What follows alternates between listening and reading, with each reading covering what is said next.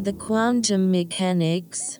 Yes, we are the Quantum Mechanics, the paranormal podcast for the believers, the doubters, and everybody in between. Paranormal weather Yeah, it's a bit nippy. is a bit nippy. Uh, it's uh, it's also been a bit wet and a bit dry. Right. Is it a Sasquatch vigorously toweling themselves down? Yes, or maybe fattening up for the coming winter. I've been fattening up for the coming winter. I've been doing it. Oh, I started in 2014. I've been doing it for most of my life. I feel very prepared for winter now.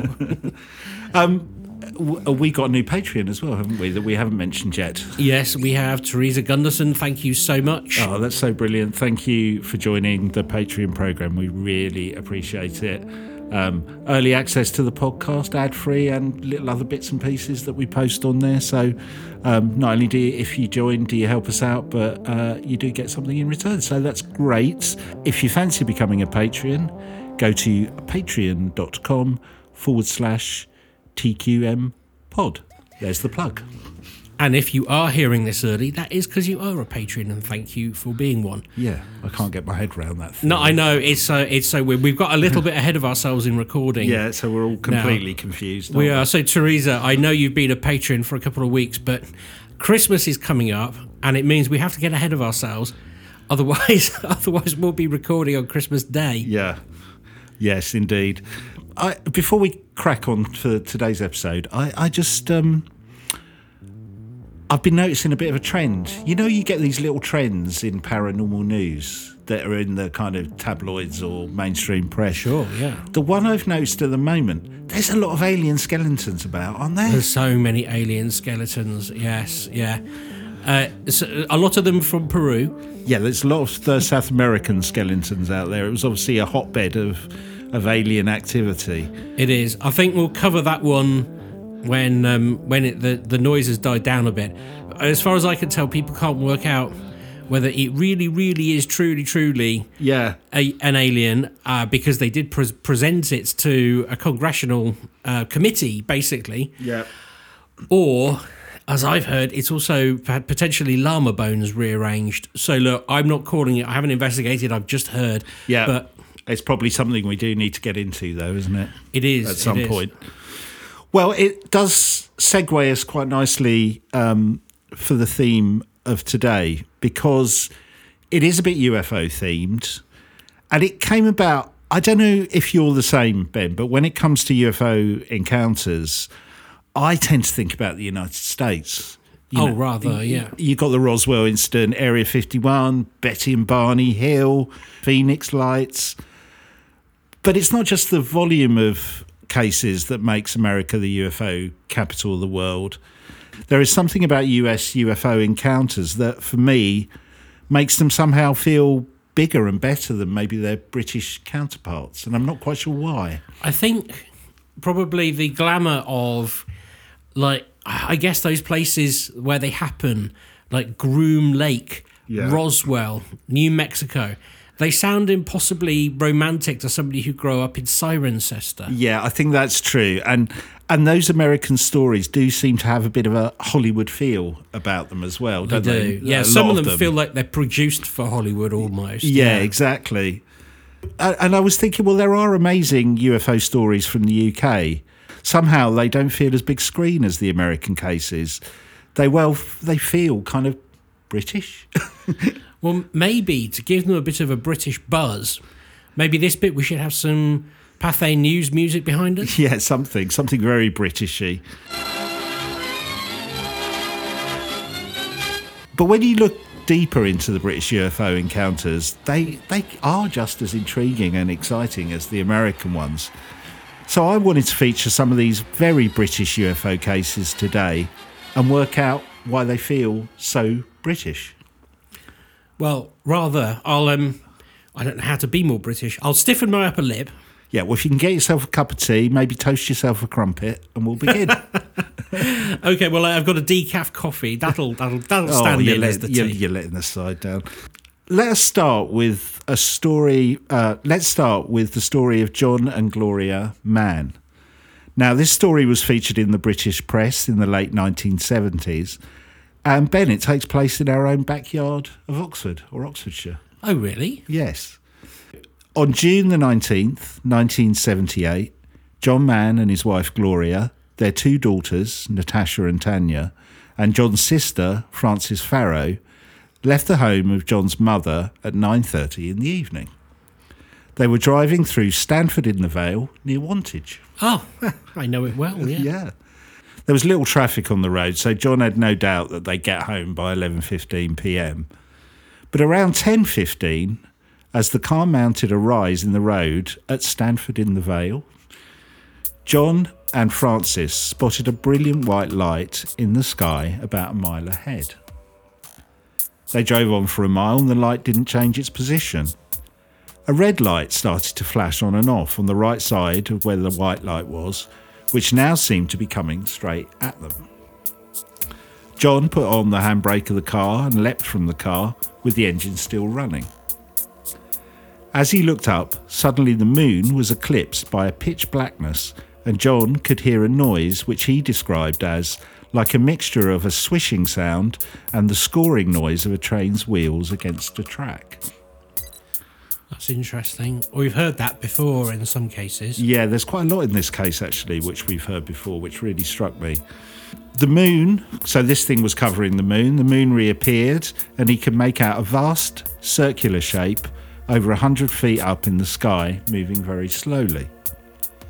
It came directly over the car and then drifted over trees on the right into a field, then the noise stopped. John got back into the car and had driven about a hundred yards, this is weird, when he realised they were no longer on the familiar road home. Somehow they had been transported to a completely different road. That, yeah, again, very familiar. Very familiar. Yep. So that he describes the road was no longer straight, but wound up and down small rises with sharp bends. This is weird as well. He says, I had a strange feeling that if I took my hands off the wheel, the car would drive itself. Yeah, um, I was listening to a case about this in Italy um, the other day. So, um, in this particular case, the person was so convinced their car was being regularly elevated that they rigged up a system of wires that if the car was picked up by the body, it would break the wires, Right. and the wires broke. Wow. So And that- th- this was happening on multiple occasions. This was happening on multiple occasions, yeah. And this person was driving to places in impossibly short amounts of time. Things that would should take an hour were taking 20 minutes, and his friends were sort of going, "How did you get here? You were only there 20 minutes ago." So yeah, I have heard this before, quite quite recently, but it was a case that happened in the 70s. That one. Right. Okay. Well, this is this is seventies as well. Um, so, and we've got a bit of time loss coming up soon. So they drove onwards through several towns with this ball of brilliant white light pacing the car. It was about 200 feet to the right of them. This is very interesting as well. Whenever they approached houses or villages, the light would disappear, only to reappear once they were back on deserted roads. Oh man, I would be almost tempted to stay in. I mean, I suppose you can't, but I mean that's um that that sort of level of consciousness and um, observation is in, unnerving in itself. Yeah, definitely. Well, as the car entered Cirencester, the lights disappeared and they didn't see it again during the last 20 minutes of their journey. Second mention of Cirencester. How weird! I didn't know you were going to do a story yeah. which mentioned Cirencester. Yeah, there you go. Wow. Okay. So- Big up to Cirencester. Yeah, yeah. Well, you can't get more British than Cirencester, do you? so a bit of time loss coming up. When they arrived home and looked at the clock, it was 12.15, an hour later than they should have arrived. Now, the next day, John decided to retrace their journey but couldn't find the mysterious road or any landmarks from the night before. They later returned to the field where they thought the object had landed, but they found nothing. On the Thursday following the incident, John examined the lower part of his chest, which had been itching all day, and found a red band of heat spots. The following day, Gloria, his wife, had a similar rash on her left arm and leg from the knee down. When you say heat spots, like in a regular pattern. Yeah, uh, that was the implication that I took from it. There wasn't much detail on. Uh, there wasn't any photos or anything of this, so I don't know. Because we've seen some before, which is like um, almost like air from a heat vent Yeah, yeah, has it- burnt them. It yeah. sort of sounds like that's what I'm imagining. Yeah. Well, Fra- Frances, who was John's sister, who was in the car, had been scratching her head and neck the day before John had found these things on his body. Um, so she had something, but there was nothing on the children. Frances also had a three inch oval bruise on the outer side of her right knee. John and Gloria noticed similar dark blue marks in the same area on their legs, but within a few days the marks vanished. Interesting. Wow. I mean, I say wow. I mean, we have heard it all before, but this is very close to home. Yeah. As, as previously noted, this is not impossibly romantic. Well, we've, we've driven these roads. We've right? driven these roads. I mean, Yeah. I was not on those roads in the seventh. Well, maybe I was as a baby, but I know exactly the sorts of roads. I mean, they are very bendy and windy Yeah. around there. I mean, it's also worth noting it is a, it is a weird area for those who don't know it. It's kind of on the cusp of the Wiltshire Downs, the Salisbury Downs, the Salisbury Plains, I should say, which is very military, but also contains places like Avebury and Stonehenge. So that is very close. You've also got um, the Harwell Research Laboratories there. And you've got, well, it's not there anymore, but what used to be one of the biggest coal fired power stations in the country Yeah. is there as well. Yeah. So there's a lot of kind of uh, sort of in inverted commas stuff in that area. Yeah, definitely. And stuff that has been associated with other UFO encounters as well. Right, right. Well, the next, the, after these marks vanished, the next week, their child Natasha woke up in the night confused and upset. It was the first of three or four nightmares in which she saw several strange people with funny eyes staring at her. she was in Siren City. Yeah. After a couple of weeks, the nightmares stopped. At the end of June, John had a dream in which he saw himself driving along the mysterious winding road.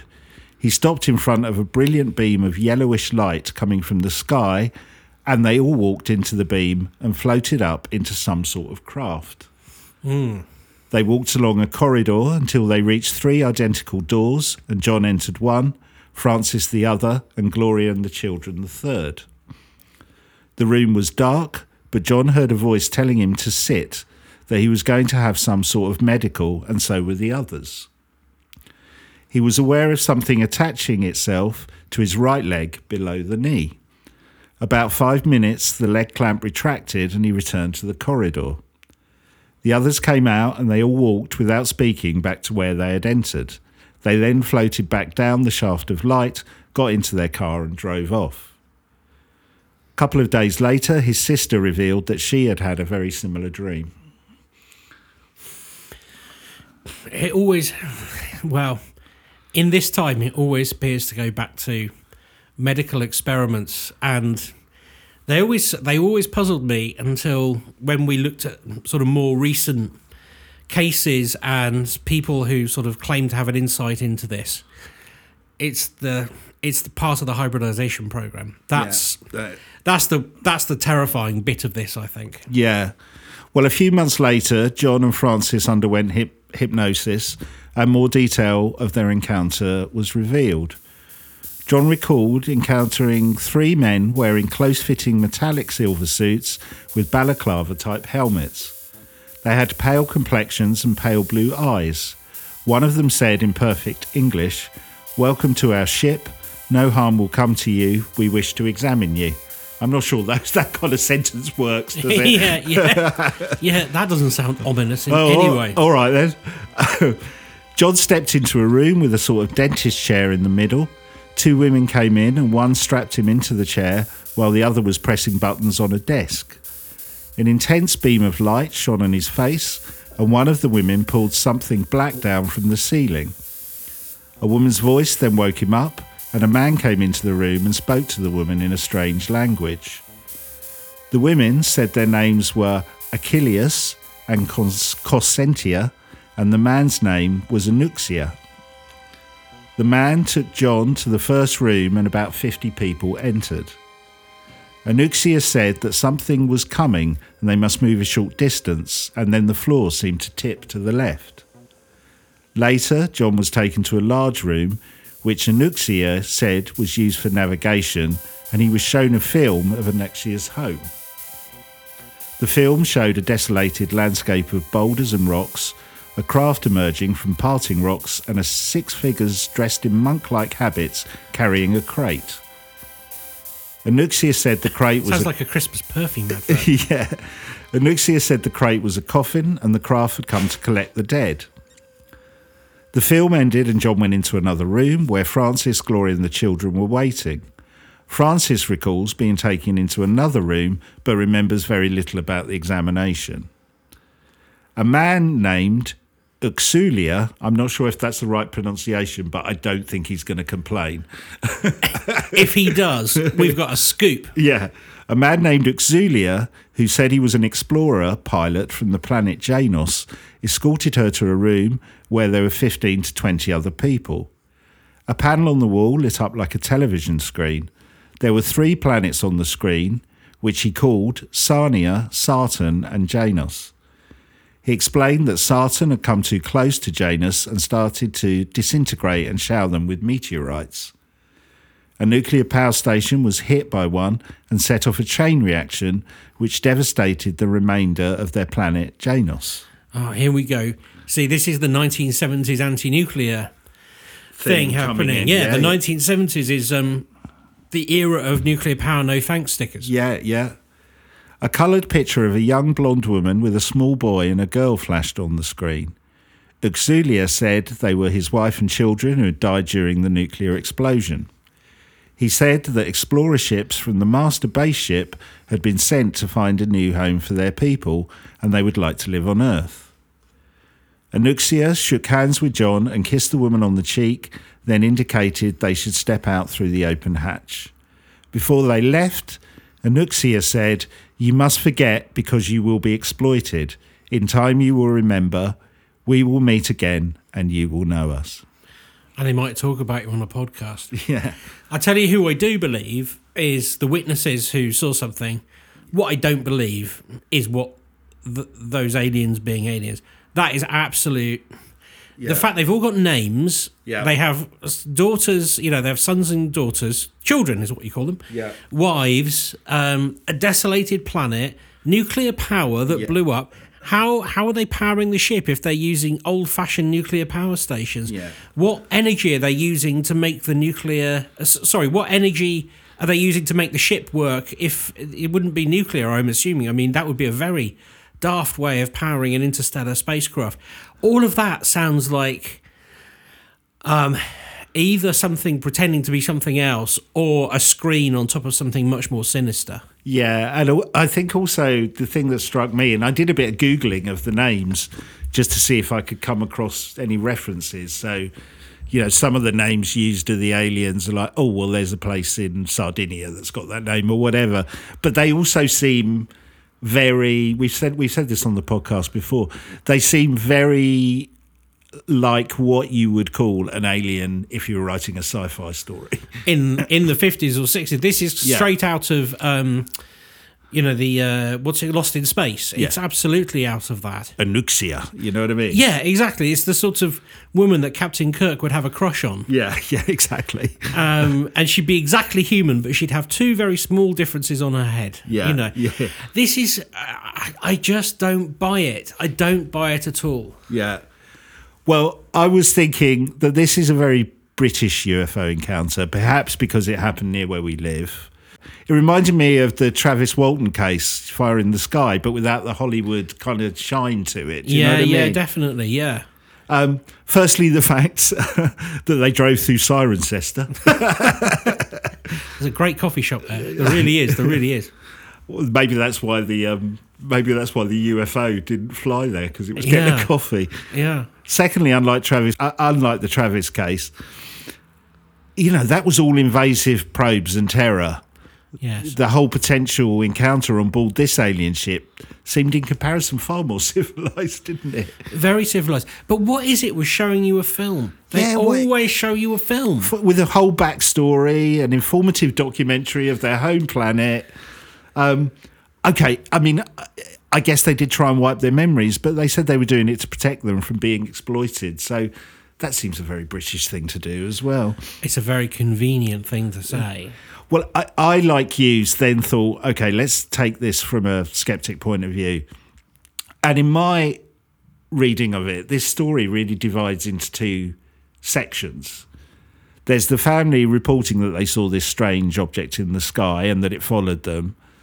Then they were on a road different from where they originally been. They'd lost time. They'd been a time slip. Some of them also had strange markings on their body, and they that that was kind of their first hand experience. But I think you've got to remember that the being taken on board the craft, being examined, meeting the aliens, gave them the story of why they were on Earth. That all came about in dreams or under hypnosis, and if we, as we've covered before, that can be really problematic. Yeah, really problematic. But also, um, there's an element of if you have to get to it through there, it's like you have to assume the aliens don't know that you can, and that they can't put in another uh, sort of mechanism to stop you coming up with the real goods. Yeah, yeah. I just the whole thing seems preposterous. Yeah, bizarre. The second very British UFO encounter takes us up to Scotland, Ben, and it has been called the incident at Dechmont Woods. I don't know if you've heard of this. No. This is amazing. Um, for me, what gives it a very British feel is not necessarily what happened, but the person that it happened to, a man called Robert Taylor. And as you'll see, he's one of the most unlikely candidates for a UFO encounter. So, this incident was investigated by Malcolm Robinson, who we discussed on our episode about Bonnybridge UFO wave, if you remember. Oh, yes, yes, good one. And I think you've interviewed him, haven't you, in the past? I believe so, yeah, yeah, many years ago. So this event happened uh, just after over a year uh, after the last story that we had from Oxford. It happened on November the 9th, 1979. So Robert Taylor was employed by the Livingston Development Corporation as a foreman forester, and he was driving his pickup truck along with his dog Lara to an area of forest known as Dechmont. So it was a cold early morning. Taylor had to park up his truck and continue on foot into the forest as his truck was struggling in the muddy conditions. So around 10 a.m., Robert rounded a corner in the forest and was now in a clearing. Robert knew this bit of the forest really well, and on this cold morning, he was out looking for stray sheep. I guess that's what you do as a forester, right? Yeah, yeah. He suddenly spotted a large dome shaped object hovering above the grass. It was a vision he'd never encountered in his life. He described the object as dark grey all over, roughly textured, and completely silent. It had a flange going around its circumference, and sticking up from this rim were several spikes. Robert actually described them as looking like propellers, but they didn't move. Oh my goodness! You see, we've got a um, like a steampunk UFO. Yeah, yeah. That was. This is my exact theory on this. Anyway, yes. Sorry, I interrupted. Uh, well, it gets more steampunky, actually. He also noticed above the flange several dark circular spaces which he felt looked like windows. While transfixed on the object in front of him, Robert noticed that part of the object seemed to disappear. He could see the trees behind the hull of the object, then the hull would solidify again, then go translucent and solidify. That I started thinking um, very much about those kind of gravity propulsion systems that we've heard Bob Lazar. Bob Lazar. Yeah, hmm absolutely. Um, but this was way before Bob Lazar's time. Yeah, and uh, and also that would have sounded like I think peculiar technology in those times, but now we know. You know, you have um, French doors that become clear at the touch of a button. Right, right, yeah, yeah. The tap, or you know, the glasses I'm wearing change. Yeah, yeah. Color in the sun, but. What, what do you say? This is his fifties, 70s. seventies. Oh well, it would have still been sort of futuristic. It was have been as futuristic as like a digital watch. It would have been that level. yeah. yeah. So the only sound was that of his dog next to him barking furiously. So if that wasn't weird enough, things got even more scary. This again, you'll you'll you'll pick up on this. Suddenly, what resembled Second World War sea mines dropped from beneath the main object and rushed towards him. Robert said the colour and texture of these spheres were the same as the main craft. As the spheres came towards him, their spikes made a strange sucking or plopping noise, he described it on, as on the grass. Soon, both balls were either side of Robert, and a spike from each ball attached itself to each side of his trousers just below the pockets. He then felt himself being pulled with force towards the main craft. While this was happening, Robert smelt a powerful odour in the air, which he described as smelling like burning brake linings, an acrid smell he could taste in the back of his mouth. And we've covered that before when we've done the kind of supernatural Yeah. and UFO smells. It's Yeah, very yeah, we have, yeah. The smell was accompanied by a sound similar to that of a cane swished through the air. It was at this point that Robert passed out. I'm not sure how they know this, but in the account I read, it was estimated that Robert was unconscious for around 20 minutes. When he awoke, he was initially unable to speak and had lost movement in his legs. He also had a dry throat, extreme headache, felt sick, and had a burning sensation on his chin. After a few minutes, he managed to crawl back to his truck, was unable to radio for help because his speech had not returned. His truck was stuck in the mud, so he decided to walk back through the fields and woods to his house, arriving home at 11:15 a.m. When Robert's wife first saw her husband, she initially thought he'd been assaulted. Such was the state and distress he was in, plus his clothes were all torn and muddy. As his voice was beginning to return, Robert managed to tell his wife that he had seen a spaceship in the woods. Mm. Okay, there's a lot there. Well, there's Um, more, Oh, much more. Thinking he must be confused, his wife telephoned her husband's boss, uh, Mr. Malcolm Drummond, and also telephoned their local doctor, Mr. Gordon Adams. It wasn't long before both arrived, and Robert proceeded to tell them what he had encountered in the woods. Listening to this incredible tale unfold, both men were startled to hear Robert's description of what he'd encountered. Both men knew him well, well enough to state that Robert was not a teller of tall tales or would invent things just for the fun of it. They described him, Robert, as a sound and rational man, a man not prone to invention, a man with no interest whatsoever in flying saucers or men from Mars. That was not his agenda. After a preliminary examination, it was concluded that Robert was not suffering from any head injuries or neurological disorders. His blood pressure was normal, and apart from a graze on his chin and signs of shock, he appeared fine. As a precaution, he was admitted to the local hospital for a full checkup. So while Robert was at the hospital, his manager Malcolm Drummond and some other forestry workers went to Dechmont Woods to inspect the scene of the incident. An account of what they viewed was published in an article by Steuart Campbell, was a UFO researcher. He said surrounding the tracks were 40 holes exposing fresh earth. Each hole was about 10 centimetres across, no more than 10 centimetres deep. The holes did not have any particular shape and did not appear to have been made by an artifact or tool. The earth in the holes was not compressed. New growth in 1980 showed no sign of the marks nor any other defect. They also noticed two track line marks, so backing up his story about how he'd been dragged along. Now, the author and ufologist Malcolm Robertson interviewed Robert Taylor pretty soon after the incident. Robert took Robinson to the location of the incident. By this time, it had been roped off by the police. Before they left the site, so there, there was another um, investigator with them called Andrew Collins. And interestingly, he said he'd seen a very similar case or heard of a similar case from South America. He said, this is exact words, you know, Malcolm, I'm aware of a similar case to this one. It occurred in South America a few years back. A similar object was seen, and also these two small spherical balls as well. But in that case, the difference was those two spherical balls rushed out from the larger object, then proceeded to explode in front of the witness. Thank goodness this didn't happen here. goodness. Wow. And again, that's quite um, that's quite punky, isn't it? Those, those balls and the description of them, I found. So I mentioned police tape roping off the area of the incident. So the police did investigate. including sending forensic experts to the scene, which I think is quite important. Yeah. And they also examined Robert's clothing. The police forensic expert examined the holes made in Robert's trousers, which Robert claimed were from the spikes of this strange orb.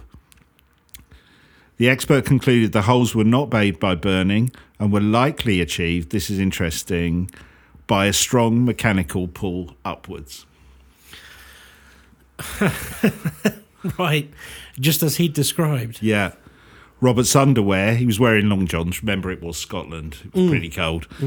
Um, were also torn. They showed an S shaped hole on the outside of the left leg, which corresponded to the tear in Robert's trousers. This is fascinating as well. The police concluded that Robert had not fabricated the incident. Detective Sergeant Ian Wark of Livingston Police was convinced of the testimony of Robert Taylor. He said that he had found Mr. Taylor to have been a sound mind and never altered from his story. Detective Wark could not explain the marks left on the grass, and the whole incident had left him completely baffled. So, um, why did the police get involved anyway? Well, I think um, this guy, who's a kind of just upstanding member of the community, comes back and says, I've been attacked by this thing, you know, and calls the wife calls the boss and the doctor. And I think they just informed the police saying, Look, this guy's something's happened to him. Can you go and check it out? right, I see. So they, they weren't sort of. Um, he wasn't. They didn't call the police because they thought this guy is lying. No, no, no. Um, they they were genu- genuinely worried for his health. Yeah. Right. what- I and- see. And what had gone on. Well, should we look at. There are some skeptical viewpoints or other explanations outside of a UFO encounter. And I guess a potential abduction. That's the kind of implication as well. There is a theory that Robert encountered a rare natural phenomenon known as black ball lightning, which can be caused by lightning striking the ground and then, I guess, forming into a ball. So that could explain the spheres, I guess. Now, there is another theory put forward by Steuart Campbell, the, which I find a bit harder to get my head round, but uh, this guy's a UFO investigator. He says that Robert, he believed, had seen a mirage of the planet Venus. And that the strange mirage had caused Robert to suffer an epileptic seizure.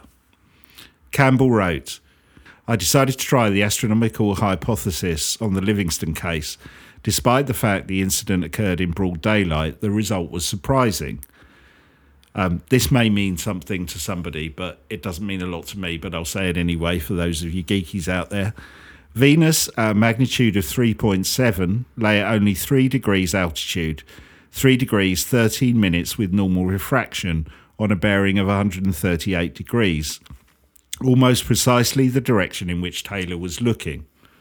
Moreover, Mercury was at 2 degrees 15 minutes with a normal refraction on a bearing of 139 degrees, i.e., they were in close conjunction. Could the incident have been initiated by the sight of Venus and Mercury? The close alignment of the two planets could have caused a superior mirage. This can result from atmospheric temperature inversions where cold air underlies warmer air.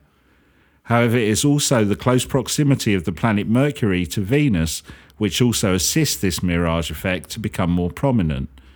Steuart goes on to speculate in his article that the inversion and the sudden brightening of such lights seen through inversions could appear to rush towards the observer, I guess explaining the idea of the two balls. Hmm. There were two planets.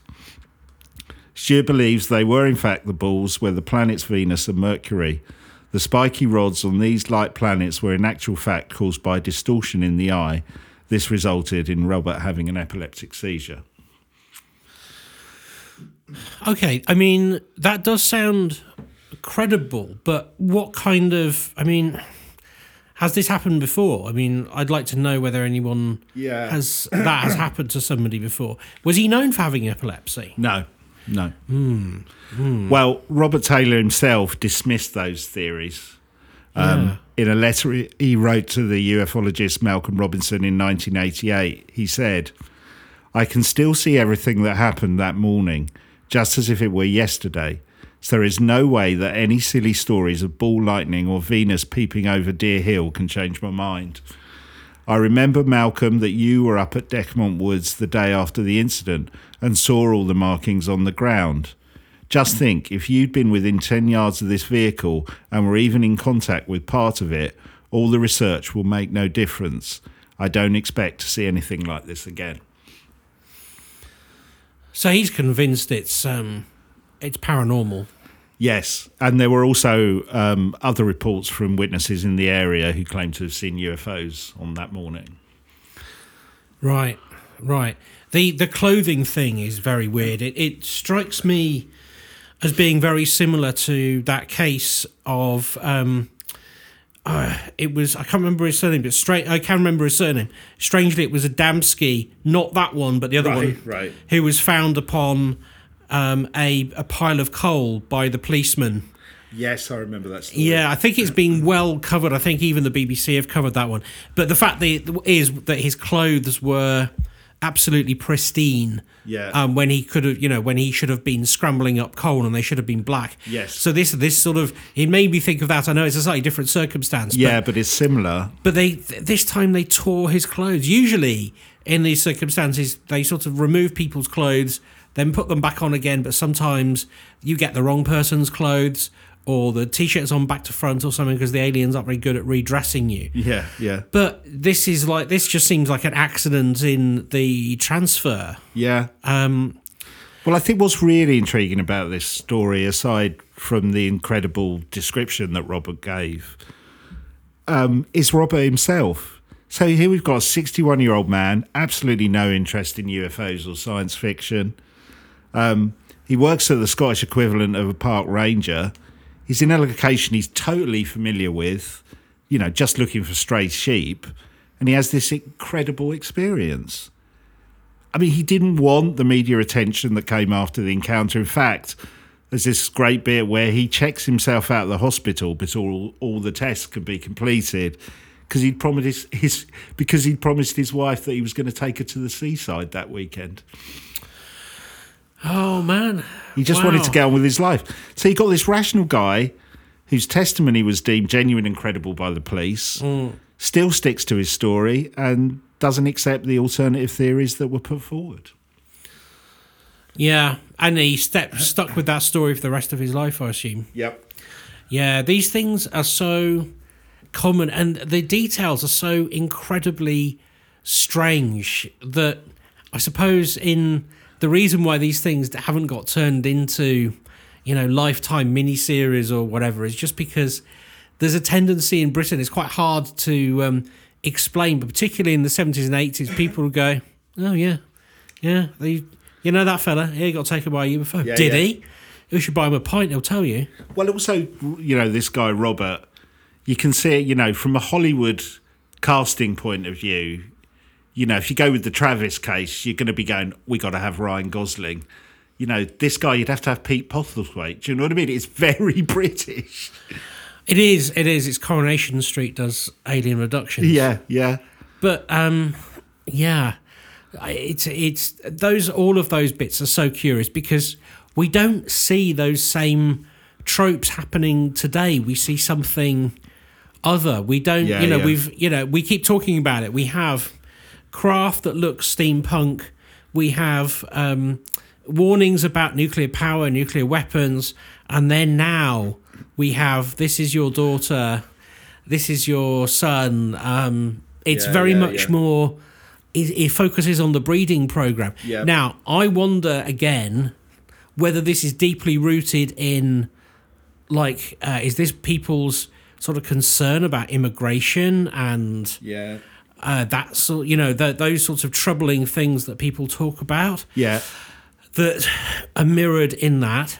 And if they are, once again, I say, I'm I very much am concerned. You know, one of the things, and again, we we don't push forward any particular theories here, but one of the reasons that after sort of reading around it, that I understand it's so difficult for Congress to accept that there might be um, alien craft, is that there's quite a lot of people who think they're demons. Right. and they're not the only ones. Right. Well, wi- within Congress or just Yeah. anywhere, right? Well, well, yeah, just just within anywhere, yeah. so it's got some biblical connotation. Well, well, not just not maybe biblical, but maybe these things are not visitors from outer space. Maybe they're supernatural beings Right.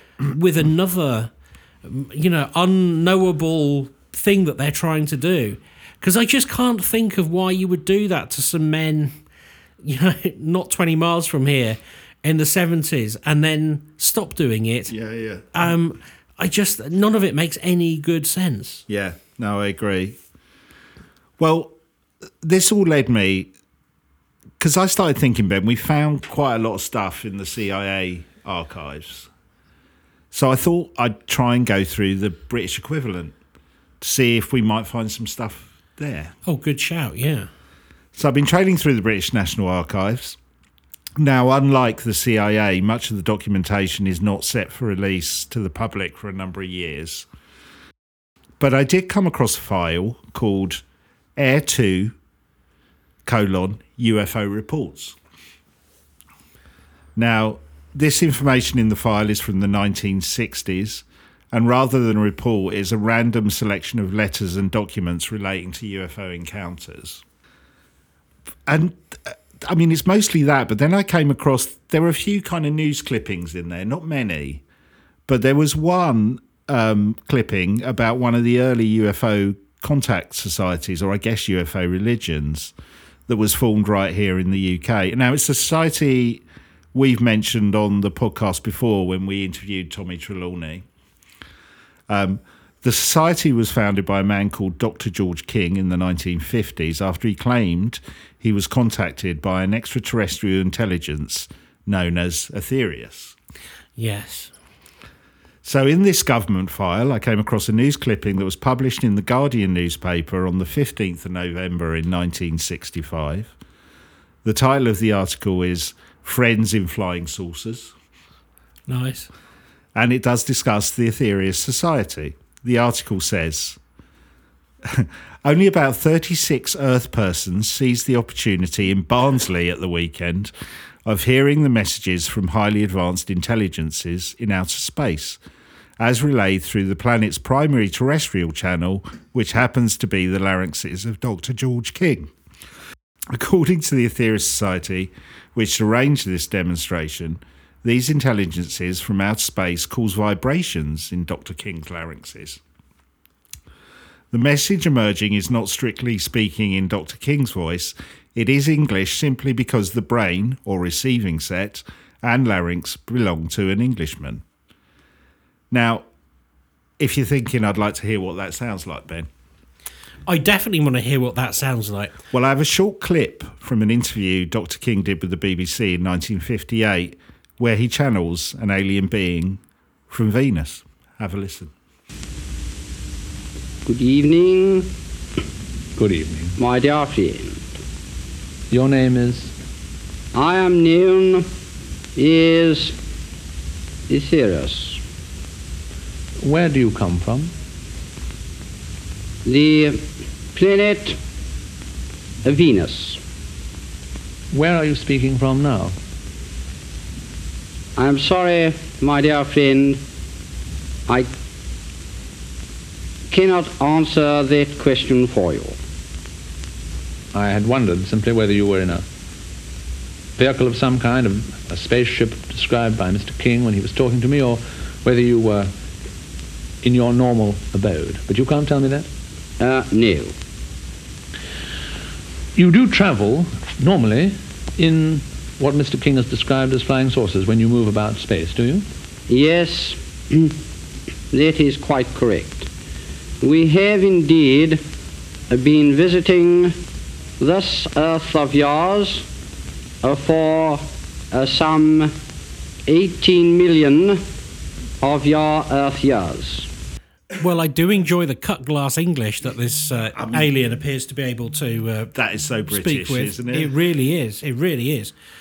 And um, it also it's um, so this is kind of the reason we were speaking to Tommy about it was this was the idea was that this might have been a sort of a prototype for the voice that came across the Southern Counties uh, transmitter Yes, during right. the the alien um, transmit the so-called alien transmission. The takeover, yeah, yeah. the takeover. Yeah, Yeah. yeah. Um, and I can see why. But um, the performance is extraordinary. I particularly like the glasses. Yes. He's wearing like blinding glasses. Yeah, I think he put. I mean, you probably you can't see that on the podcast, but he, he puts these weird. They're almost like skiers' glasses on, aren't they? Goggles. Yeah, completely black. as if someone's going to be giving him some information that helps him like pretend to channel an alien Yeah. anyway Well, if we, we return to the Guardian article from 1965, it goes on to say the Aetherius Society believes that flying saucers are real and their friendly occupants are giving vital information and guidance to mankind. Barnsley on a Saturday night, it says in the article, when any saucer that fly are not usually extraterrestrial, no seems an unlikely setting for cosmic correspondence. But Miss Hazel Goldborough, the area organiser for the society, says there is a small but flourishing group of members in the town. She's planning monthly meetings in Leeds, Huddersfield, and Barnsley for the playing of tape recordings of voices from outer space as issuing from Dr. King's larynxes. Mr. Michael Park, a committee member of the London headquarters of the Society, said yesterday that Dr. King heard his first extraterrestrial message in 1954. Now, as a chairman of the Society, he is chiefly used as a channel for messaging from Aetherius, an advanced intelligence from Venus and Mars Sector 6, a Martian intelligence. The voices of the Venusians, said Mr. Park, is totally different in tonal quality from that of Mars six, Sector 6. of course it is Now, I can't work out why a clipping of that sort is in the file. Um, as the file, like I said, it's primarily UFO sighting reports and then the MOD response to the reports and inquiries. So I don't know why it's there. maybe just to provide background and colour Yeah, maybe, maybe.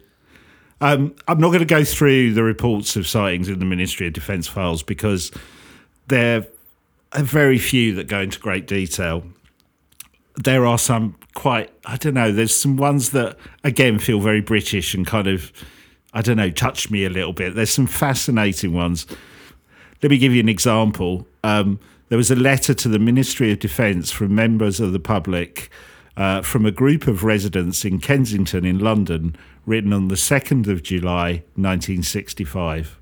Just says, Dear Sir, we wish to write to you regarding a lighted foreign object moving in an easterly direction at 12:12 a.m. on Friday the 2nd of July 1965 north of Brompton Road.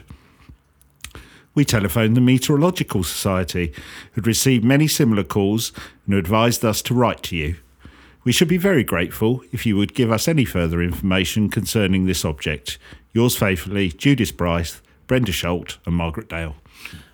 and this would be the reason why MUFON fo- formed I guess Yeah. because where do you go Well, when you look at the letter, there's some really interesting handwritten notes on it from the Ministry of Defence. oh really Yeah, they've circled the time, uh, and the note says, "Do they mean AM or PM?"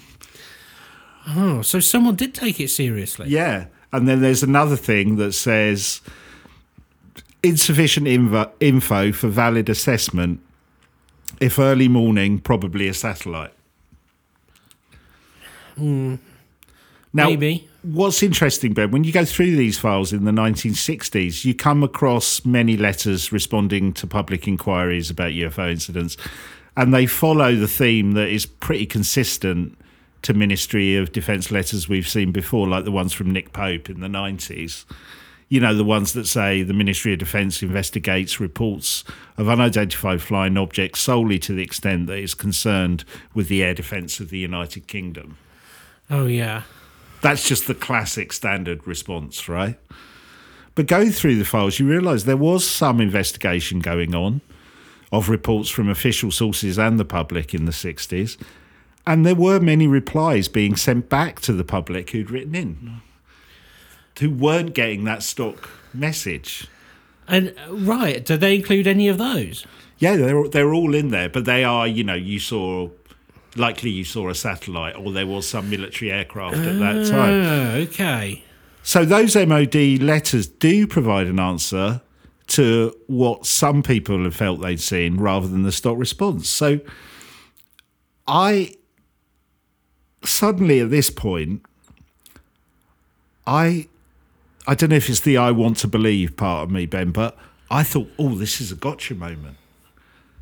Because I suddenly thought that when the Ministry of Defence has a rational explanation, certainly in the 60s, they told the public what it was satellite, it was Venus, it was a military aircraft. But when something seems more like a, I don't know, a genuine UFO, as we'd call it, the MOD would send out the We Don't Investigate letter. Ah. Because, you know, maybe it was a genuine case. So this is obviously the days before Nick Pope. Yeah, yeah. So they, I guess the, the the UFO desk starts after this time. Yeah. Now, that was my first reaction. I've got them. This is it. But I guess then a more skeptical part of me kicked in. And I went, well, if the MOD knew what it was, they told the people who'd written in. So they told them it was Venus or whatever, or a, a military craft.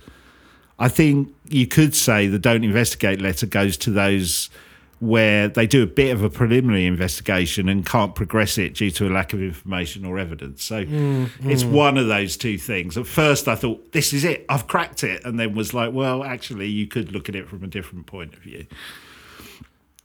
But I did feel that there was a different attitude from the American and British military to the UFO phenomena by reading, you know, because reading files from both.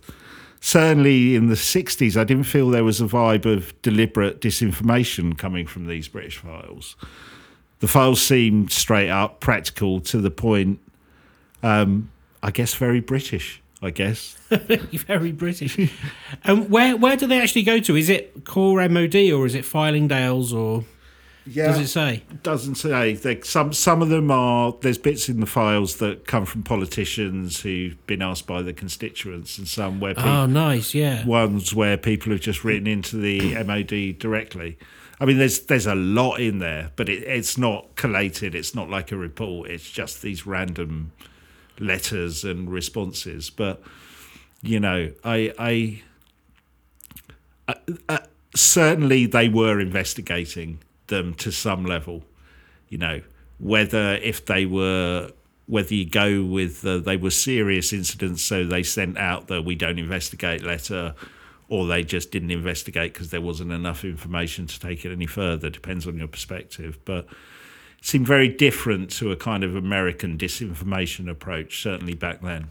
And there was nothing in there that made you sort of um, stick your ears out. There was nothing extraordinary. It was more like it was just lights in the sky, weird things. Nobody was like writing in saying, you know, my auntie Doris went for three days to Venus. Yeah, I mean to be honest, I I've I've only scanned it to a certain degree. There's so much in there, and unlike the American CIA archives, you can't search by topic. You've literally got to click on each image or each number and see what it is. So it's quite a laborious process, but I think I will go back to it um, and have a look to in a bit more detail. But it was just that pattern of, well, they do investigate. And if they know it's something that they can explain, they were sending letters out even to the public to say, yeah, no, you probably saw a satellite, or you probably saw Venus, or you probably saw this. Yeah, interesting, interesting. Um, I'd love to know um, uh, what I, I mean. I mean, Nick Pope has always said there wasn't a, a disinformation campaign, but he didn't know everything. Yeah. So I, I guess whoever is responding to this is operating in a similar vein. Yeah. And there must have been a point where they were like, well, you know, these people who are employed to do something else are being sidelined for something. Yeah. And then you almost see it. I mean, I, mi- I might be wrong, but you could argue it feels like they mechanized the customer service by bringing Nick Pope in, whereas another bit maybe knows what's going on Yeah. and uses it as a decent cover. But We, you know, that's speculation. I, I can't possibly know. Well, it's interesting you say that because I was I started thinking a lot about Nick Pope obviously when I was going through the files, and it's like everybody just asks him about UFO cases and things like that. I was thinking I'm quite interested to know procedurally how it works and the history of how he thinks it may have changed because you know I don't know. Maybe maybe it's the same in the nineties as it was in the sixties. But was there a change? Why was there a change? Just like you're saying, is it operational? Is this is all taking up too much time and we can't investigate anything? Could be as simple as that, rather than some big conspiracy. Yeah, no, I agree. I agree. Um, and it, but it starts with these little. Um, I, I saw a thing, and then I guess presumably they become more numerous. Did you get an, any idea? Is it just select ones that were in there? Yeah, well, it's quite random in terms of timeline. They're not even in date order. Oh, so really? You would have to kind of almost go through, print them all out, and there's there's there's hundreds of documents in there. So much more to explore. We we got we got very excited when we started delving in the CIA archives. I think the British ones have got some interesting stuff. The problem is you have to go back kind of earlier than you would on the American because a lot of them are still classified till. So I came across some quite interesting titles and clicked on it, and it was said this this is not available until 2045. Do you know what I mean? Yeah, yeah, I do. I do. Interesting. Very interesting. Oh, well, thank you. That is brilliant. I particularly um, like uh, the idea of a Venusian speaking with a perfect, perfect Yes. Queen's English. It's not like BBC English.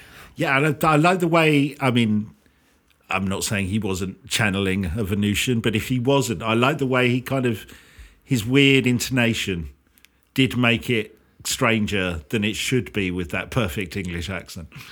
Did a bit.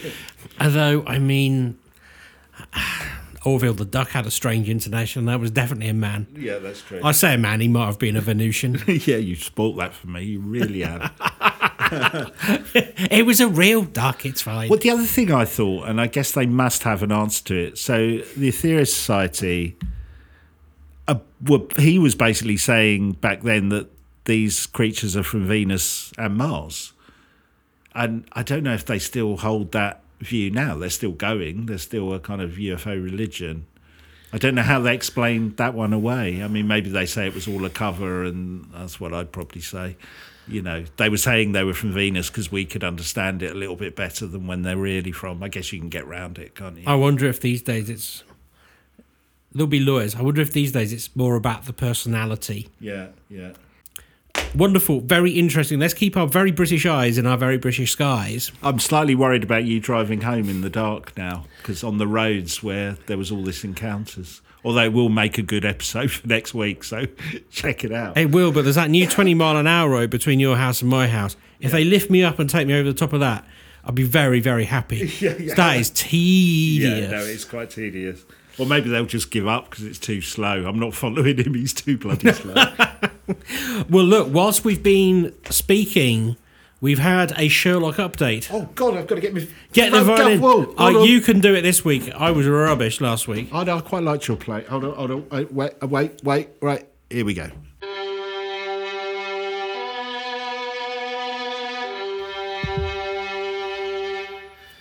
Excellent. So, it was from Nicola. So, Nicola, who came with us ghost hunting, Oh yeah. She said, um, adding to the Holmes task, I'd like it's a task. Yeah. It's more of a, an experiment, but Yeah. yes, the task. Taking it very seriously, like a studious person. My mum booked a surprise trip around London yesterday, and guess where we started our evening? Baker Street. The Sherlock Holmes pub. Ah, that's funny because we did. I think when we launched the Tulpa project, we said, you know, let us know if you're ever in the Sherlock Holmes pub. So this is Nicola who was came with us for the Halloween special when That's we spent right. the night in the Swan. Yes, She just she didn't know she was going there. She just No. Wow, that is weird. it is weird. It is. Um, I've been there. They could do a lot more with it, is all I'm saying. But, Okay. but great. That's perfect. Good. We're getting closer to the man.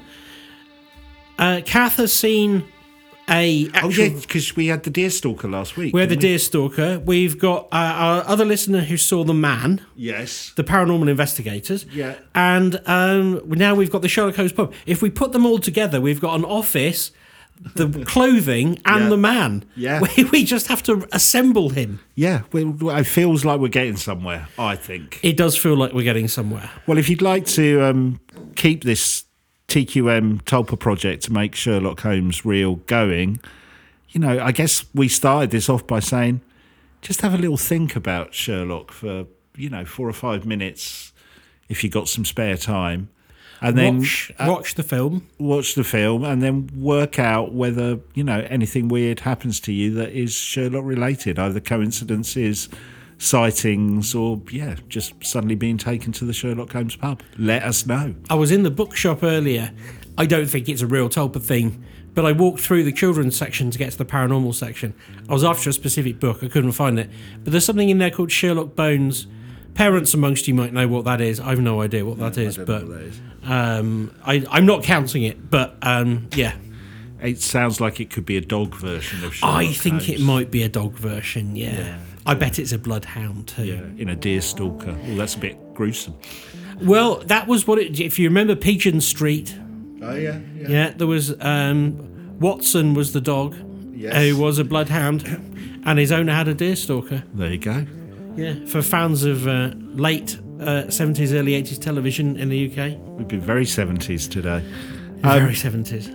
Well, look, thank you all for listening. We will be back next week with more paranormal on the quantum mechanics. Join us then. Take care and see you then. Bye bye.